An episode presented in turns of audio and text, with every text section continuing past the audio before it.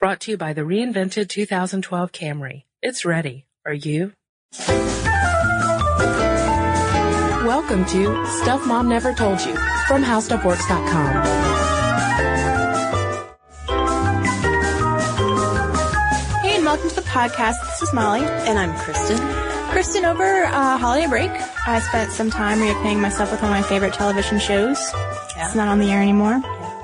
Uh, it's called Arrested Development. Oh, such a good one. And uh, one of one of my favorite plot lines in Arrested Development is some some cousin lust. Cousin Lust. That's how I'm going to define it. Uh, there's a character named George Michael. It's a character named Maeby. They're first cousins, and yet they can't deny the feelings between them. Well, I think George Michael can't deny his feelings toward Maeby. We, we're not entirely sure if, if Maeby wants him back. Uh, I believe in season two, the whole reason she wants to get with Steve Holt is because she's got the crush on George Michael. See, obviously I need to reacquaint myself with Arrested Development as well. And I mean, I don't know, is it a spoiler alert if the show's been off for like a few years now? No, people should have watched it by now. Guys, you hear that? You should have watched it by now. And maybe it'd still be on the air. But I just want to say there's a point when these cousins get married. And the whole, you know, George Michael really struggles with this guilt he's got for his cousin because it just doesn't seem right. It doesn't seem proper. The marriage, you know, it freaks both of them out. But the fact of the matter is that show takes place in California, which makes a marriage between first cousins perfectly legal. Yes. Throw away your preconceived notions of hillbillies marrying their cousins, which I think is a very common stereotype. But cousin marriage is legal in California, but not in Kentucky. Right. It's kind of weird. It's, uh, it's illegal in 25 states. AKA half the union, you know, so it's kind of a roll of the dice. Maybe you, you can get married, maybe not. Here in our fair state of Georgia, it is kind of unsurprisingly legal. Um, but it's also legal in all of Europe and Canada. You know, the U.S. is kind of, you know, just holding out on the rest of the world with this cousin marriage stuff. Right. Maybe that's why Arrested Development didn't catch on outside the U.S. because they watched this show and they're like, so he, so he likes his cousin. I mean, No big George deal. Michael takes Maeby to see this movie. It's a French movie about love between cousins. And he keeps going, I like the way they think. But that's how a lot of the world thinks. It's like the U.S. didn't get this memo that cousins are okay. But are they? As soon as you hear this, you're like, I don't want to marry my cousin. But there are people out there that do want to marry their cousin. There, yeah, and uh, there was this article that we ran across from uh, 2009, November 2009, very recent, uh, talking about some first cousins who had gotten married. And my favorite part of the article was when she said that she refers to her partner as her, or her spouse as her husband. It's adorable. I don't know if adorable's the right word, but it It's is unique. something. It's unique. Yes, and evidently they have this uh, fam- this couple picture of themselves, and and the frame says cousins at the top, and then the bottom is like the best thing in life is family or something like that. It really freaks the mom out. It freaks the mom out. I will say that that's where um, that couple kind of crossed the line between me being sympathetic for them and me being a little freaked out. Yeah. Because I mean, if you're going to put a picture of yourself as a couple in a frame, I don't know if I would have picked the cousins, Cousins, frame. yeah. Um, but again, that may just be our preconceived notions coming into this. So let's take a backward step, look at it with our clear-eyed, open-minded view we try to bring to mom stuff. Yes. And I think that most people, when they think about cousins getting married, is like, what will happen to the children? Yes. Will I have a child who is eight-armed and cross-eyed? Probably not, Molly. No, of course not. And we know this from a very often cited article in the Journal of Genetic Counseling in 2002. Lay it on us, Cristen. Yes. This groundbreaking study said that the risk of serious genetic defects like spina bifida and cystic fibrosis in the children of first cousins does exist, but it is very small. 1.7 to 2.8 percentage points higher than for children of unrelated risk who face a 3 to 4 percent risk. And that's basically a direct quote from the New York Times. Um, and this is roughly equivalent to that of children of women giving birth in their early 40s. Right. We've all heard that there's a higher risk of of something going wrong with the child if the if the mother's over 40. Apparently, that's the same risk you have if you uh, have a child with your cousin. Now, the mortality rate in that 2002 article of a child of first cousins was given as being 4.4 percentage points higher than uh, the child of unrelated parents, which does seem pretty high. But more recent studies are suggesting that that's coming down, that it might just be like 3.5 percent points higher. Yeah. Now, Molly, for this podcast, I think we're going to need to put on our science lab coats. Okay, because we're going to have to talk about talk about genetics, talk about some science stuff. Because when we're talking about the risks of inbreeding, which, you know, cousin, cousin love, it's inbreeding, folks. Uh, the thing that is going to determine whether or not we're going to have some sort of crazy defects has to go, it has to do with founder effect. And founder effect is basically when the, you take the two genes from the two parents and what happens when you combine them together in a genetic stew pot. So in that genetic stew pot, what you want to minimize are things called lethal recessives. These are the things that will eventually lead to neurodegenerative diseases, the, you know, the, the variant genes that can pop up and wreak havoc on a child. Mm-hmm. Now, if you start with a really great bloodline, then the fact is that you're, you know, you're minimizing your chance of the recessives passing their way down. The reason that inbreeding can make people nervous is that if, you know, one parent has the recessive and one parent doesn't because they're unrelated, then the chance that the child will get the recessive is minimized. Right. However, if your cousin has the recessive and you have the recessive, then the child will likely have a recessive gene and have uh, higher risk for something down the line that can compromise their health. And obviously, the chances of the two uh, very closely related parents having the same uh, recessive genes are much higher because they're more genetically similar. And uh, it's interesting that there's an article that we found in Discover Magazine talking about uh, genetics and inbreeding and all of that, and it points out that um, the Rothschild kind of dynasty that practiced inbreeding didn't have a lot of genetic defects that were passed down the line because they had a healthy founder effect. Like the two parents who started had, uh, you know, healthy genes and it kind of went down the line and there weren't all these weird diseases that popped up later in life, but that's not always the case. But the thing about um, this now is that with the rise of genetic testing, we'll all be able to know what recessive genes we have. And you know, you think back to the podcast we did about how we'll have children in the future. I mean, it's very possible that two cousins could get tested, see that, you know, neither's the carrier for the recessive gene or that one is and one isn't, and they'll know that's a good match and that they could go ahead and have a baby. Yeah, and maybe we should point out, uh, on the pro side of cousin marriage, uh, Discover points out that there are three major reasons why why it's it could be a good thing. First of all, you have um, a shared set of cultural values. All right, there's a higher chance that your spouses are going to be compatible because you're family already. Yeah. Your family, you know. Family reunions will just be like just coming over on a Saturday yeah, for game night. So easy.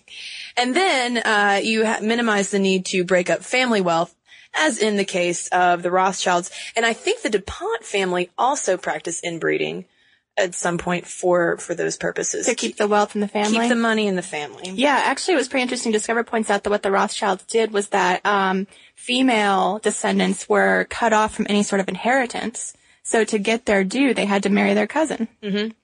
And you know, uh, Albert Einstein and Charles Darwin both married first cousins.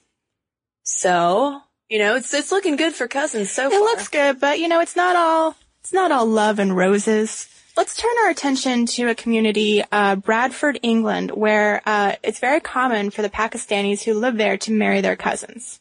Yes, the majority of this community can trace their origins all the way back to a village in Kashmir. And uh, a lot of it's a, a, pretty common cultural practice for uh, these people to, to, you know, to marry close cousins, but that's had negative health effects over the years. Specifically, the BBC reports um, that at least 55% of British Pakistanis are married to first cousins, um, and it's it, you know it's pretty common among other South Asian communities and some Middle Eastern communities as well. Um, but it says on the whole, British Pakistanis are 13 times more likely to have children with genetic disorders than the general population, and they account for just over 3% of all births, but have just under one third of all British children with such illnesses, and they think this is largely attributed to inbreeding. Right. So it, it basically, it's unpredictable. You can draw a good hand like the Rothschilds. You can draw a shoddy hand like the people in Bradford. So that's sort of the genetic side of it. That's a large part to why people oppose marriage between cousins. So let's take a step back and say, if there's, you know, a, it's a genetic crapshoot as to how the children will turn out, what are the other reasons for objecting to cousins getting married? Um, the Bible says it's okay. There's no restriction in the Bible of marriage between cousins. Right. Um, but this is an argument that's come up before. Slippery slope. Yes. If you let your, you know, if you let two cousins get married or all of a sudden is a daughter going to want to marry a father? Is a brother going to want to marry a sister? That's when you start to feel a little, little icky. But I think this is a good time to point out the difference between inbreeding and incest. A lot of times we kind of lump the two together because, you know, obviously incest is a form of inbreeding, but in nature, inbreeding can have very positive results. This Discover article points out um, a study that was done uh, by a biologist, William Shields at the State University of New York, um, looking at the way that young birds will inbreed, but they will avoid incest. They uh, leave the nest, but and they move about four or five home ranges away, not super far away. So they're still going to be pretty closely related to uh, the birds that they end up mating with. However, they're staying away from the other birds in their home nest. So the thinking is that if you're too familiar with the people in your nest, be it birds or humans, then um, then you won't want to marry them, but you'll want someone who's kind of similar. Mm-hmm. And if you think about it, our ancestors couldn't really move that far away. They're like the birds. They can only go a few nests over. And so Discover estimates that what, like 80% of all marriages in history are between people who are as closely related as second cousins. Yeah, and uh, Patrick Bateson, who's a pr- professor of ethology at Cambridge, um, kind of argues that, that, you know, if you go too far outside of your, you know, genetic line, it can have unintended negative results. And he points to the example of the difference of teeth and jaw size. Like if I, you know, I have I don't know how to describe my teeth, but let's say I marry someone. Lovely. I have perfect teeth. And if I marry someone with weird scraggly teeth, and our kids might have kind of crazy jaws. That's basically his, uh, his argument. And, and these days it would be fine because our kid would just go get braces and take care of it and whatever. But back in the day when dentistry was very rudimentary, uh, that would not have been an option and they would have had all sorts of health problems because of that. And he refers to this, um, innate drive we have to find mates that are kind of similar to ourselves as something called assortive mating, Mm-hmm. which basically kind of down the line is inbreeding. Very distant inbreeding, but inbreeding nonetheless. Yeah. And so people who want to marry a cousin claim that for them not to be allowed to do so is some form of genetic discrimination, that basically nature and history has kind of led us to this Mhm. sort of mating. You find someone you're really compatible with, um, and that the, the odds of genetics are no more against them than someone else. You know, we don't ban women from over 40 of having children. We don't ban people with diseases that we know that can be passed on, like Huntington's disease. We don't ban them from having children. So why then should these couples be banned? Is there, is there a question? So I think that it's just something to think about. I don't want to come down pro cousin love or anti cousin love. Um, but something to think about. I also found a, found it pretty interesting. One of these articles pointed out that a lot of these states prohibit cousins from getting married because of how the children will, tur- will turn out, right? And then there are a lot of um, people who make the argument that gay people shouldn't get married because they can't have children, and that is um, violating some tenet of marriage. Why? I mean, everyone's just so worried about children when people just want to get married. Now maybe Molly, and this is a revolutionary idea, so just bear with me. Okay. Maybe the problem is just marriage itself. Maybe to solve all of these problems in one fell swoop, get rid of marriage. Whoa. Yeah. Are you, whoa. How about that? Something to ponder. Something to ponder. So let us know. Is is the is cousin love enough to get rid of marriage altogether? I mean, it would it would eliminate this issue of cousin love, gay marriage, the high divorce rate. all of it, just gone. Gone. No more marriage. What would we have to talk about? Uh, babies. We still have babies. We would still have babies. Girls love to talk about babies. Just kidding. Um, so what do you guys think? Should we get rid of marriage? Should we marry our cousins? And if you are someone who is married to a cousin, tell us your story. I am very interested to hear this. Molly and I are very open-minded and non-judgmental, so don't be don't be scared to share. And speaking of sharing, why don't we share some listener mail? Let's. So Molly, I will start off with a dad's point of view on Disney princesses, and this comes from Mark, and he has a five-year-old daughter. And he says, My daughter does love to play dress up. We happen to have a sizable amount of princess paraphernalia around the house. I don't know how that will evolve, but she seems, but she's been into the fairy stuff for more than a year, and I'm pretty sure she's on the young side of Disney's target audience. I heard a report on NPR just after the Tinkerbell movie came out that Disney was trying to provide an intermediate step for young girls' interests because many five to eight year olds were getting interested in High School Musical. That was driving the older kids away from that merchandise because it was uncool to like the same things that little kids liked. And he said that it worked in his household and that he's watched the Tinkerbell movies many times. And he said, I have to admit that Disney's approach with the first Tinkerbell movie is a completely different from the classic princess movies. There's no love interest in the movie at all. She has to navigate personal decisions and accept the consequences of those decisions and find a new solution. This is a very good and modern message. Personally, I hope to keep her more interested in Pixar films like WALL-E, Cars, Monsters Inc. These seem to have a much more modern approach to a child's development and much better morals than anything I've seen from Disney in recent history. So thank you, Mark. All right, and I'll read one from Trista before we close up the mailbag. She writes, Growing up, I was Cinderella, so I find discussion and controversy surrounding the princesses to be very interesting.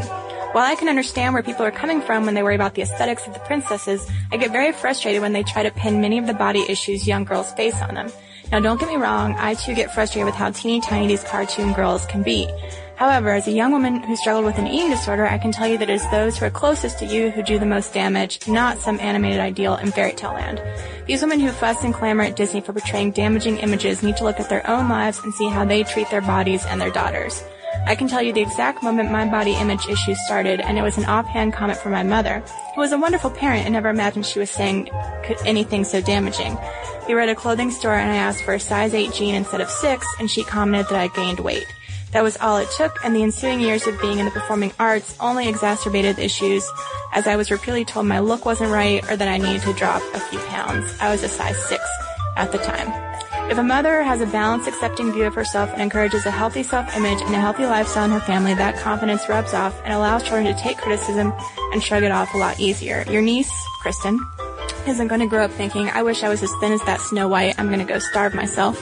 If all she remembers is you telling her how gorgeous she looked in that costume. That's a wonderful email. Yeah. You guys send us more emails, please, for us to read. Our email is momstuff at howstuffworks.com. During the week, you should head on over to our blog. It's called How to Stuff, and you can find that and lots of articles written by Molly and myself at howstuffworks.com. For more on this and thousands of other topics, visit howstuffworks.com. Want more How Stuff Works? Check out our blogs on the howstuffworks.com homepage.